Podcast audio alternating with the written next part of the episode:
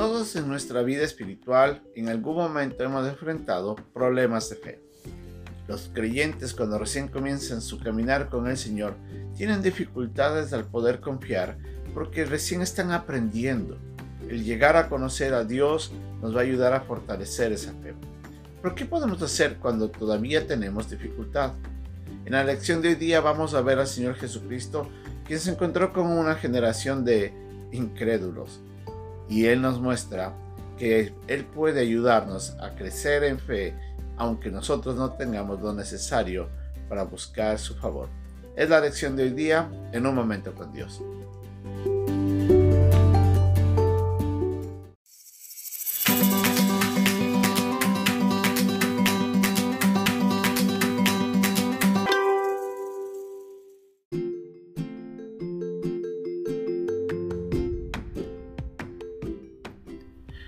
El pasaje de hoy se encuentra en el capítulo 9 versículos 14 al 29 de Marcos. Cuando llegó a donde estaban los discípulos, vio una gran multitud alrededor de ellos y escribas que disputaban con ellos. Y enseguida toda la gente, viéndole, se asombró y corriendo a él, le saludaron. Él les preguntó, ¿qué disputáis con ellos? Y respondiendo uno de la multitud dijo, Maestro, traje a ti mi hijo, que tiene un espíritu mudo el cual, donde quiera que le toma, le sacude y echa espumarajos, y cruje los dientes y se va secando, y dije a tus discípulos que lo echasen fuera, y no pudieron. Y respondiendo él les dijo, Oh generación incrédula, ¿hasta cuándo de estar con vosotros? ¿Hasta cuándo os he de soportar? Traédmelo. Y se lo trajeron. Y cuando el espíritu vio a Jesús, sacudió con violencia al muchacho, quien cayendo en tierra se revolcaba, echando espumarajos. Jesús preguntó al padre, ¿cuánto tiempo hace que le sucede esto? Y él le dijo, desde niño. Y muchas veces le echa en el fuego y en el agua para matarle. Pero si puedes hacer algo, ten misericordia de nosotros y ayúdanos. Jesús le dijo, si puedes creer, al que cree todo le es posible. E inmediatamente el padre del muchacho clamó y dijo, creo, ayúdame incredulidad. Y cuando Jesús vio que la multitud se agolpaba, reprendió al espíritu inmundo, diciendo, Espíritu mudo y sordo, yo te mando, sal de él y no entres más en él. Entonces el espíritu, clamando y sacudiéndole con violencia, salió, y él quedó como muerto, de modo que muchos decían, está muerto. Pero Jesús, tomándole de la mano, le enderezó y se levantó. Cuando él entró en casa, sus discípulos le preguntaron aparte, ¿por qué nosotros no pudimos echarle fuera? Y les dijo, este género con nada puede salir, sino con oración y ayuno.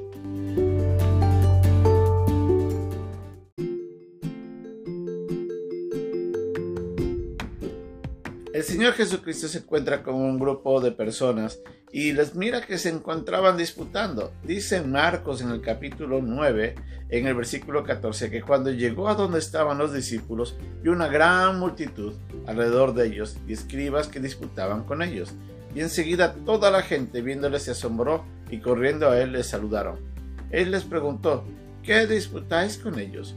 respondiendo uno de la multitud dijo, Maestro, traje a ti mi hijo quien tiene un espíritu mudo, el cual donde quiera que le toman, le sacude y echa espumarajos, y cruje los dientes y se va secando. Y dije a tus discípulos que lo echasen fuera, y no pudieron. Qué triste debe haber sido para el pobre padre venir con todo el deseo de buscar la ayuda de Dios y cuando se encuentran con los discípulos, los discípulos no pudieron hacer nada. Ahora tenemos que recordar de que los discípulos anteriormente ya habían salido a llevar el Evangelio. Ellos habían visto el poder de Dios. Ellos habían visto como Satanás eh, y sus demonios temblaban ante ellos cuando fueron de dos en dos a cumplir la misión de llevar el Evangelio. Así es que para ellos no era nuevo esto. Ellos habían experimentado el poder de Dios. Ellos habían de primera mano conocido cómo obrar ante los demonios pero ahora no podían porque les faltaba fe. Jesucristo les dice, oh generación incrédula, ¿hasta cuándo de estar con vosotros? ¿Hasta cuándo de soportar? Traédmelo. Obviamente el Señor se molesta. Y hemos visto esto en varios pasajes el Señor Jesucristo sí reprende la incredulidad. Pero miren lo que pasa aquí. El Señor le mira al padre del niño y le dice, ¿qué pasa? Y el padre le dice que el niño había desde muy pequeño sufrido, de que lamentablemente este muchacho no podía hablar, de que el, demonio era tan fuerte que lo echaba sobre el fuego, sobre el agua, y ya no, sabía qué hacer. Entonces el Señor Jesucristo le dice que si él puede creer de que él puede hacer todo esto. Mire lo que le dice en el versículo 21. Jesús preguntó al Padre, ¿cuánto tiempo quiere suceder esto? Y le dice desde niño. Y después le dice al, mismo Padre, y si puedes creer al que todo lo que cree es posible. Jesucristo le estaba diciendo, ¿tú realmente crees que yo puedo hacer algo? En ese instante el Padre, tal vez llevado por la emoción, le dice, sí, yo creo. Y después le dice, ayuda mi incredulidad. Una de las cosas que tenemos que aprender de este hombre es que en algún instante él pensó que tenía la fe suficiente para que Dios haga su obra. Pero cuando hace un análisis sincero de sí mismo, reconoce que le faltaba fe. Y en ese instante le dice, Señor, no creo que puedo llegar a decir plenamente que tengo una fe completa y segura y firme. Ayúdame. El reconocimiento de la falta de fe fue el motivo por el cual Jesucristo tuvo que orar, porque Él quería ayudarle. Ya no era un solo pedido, habían dos pedidos ahora. Primero, ayuda a mi hijo y segundo, ayúdame a mí a creer.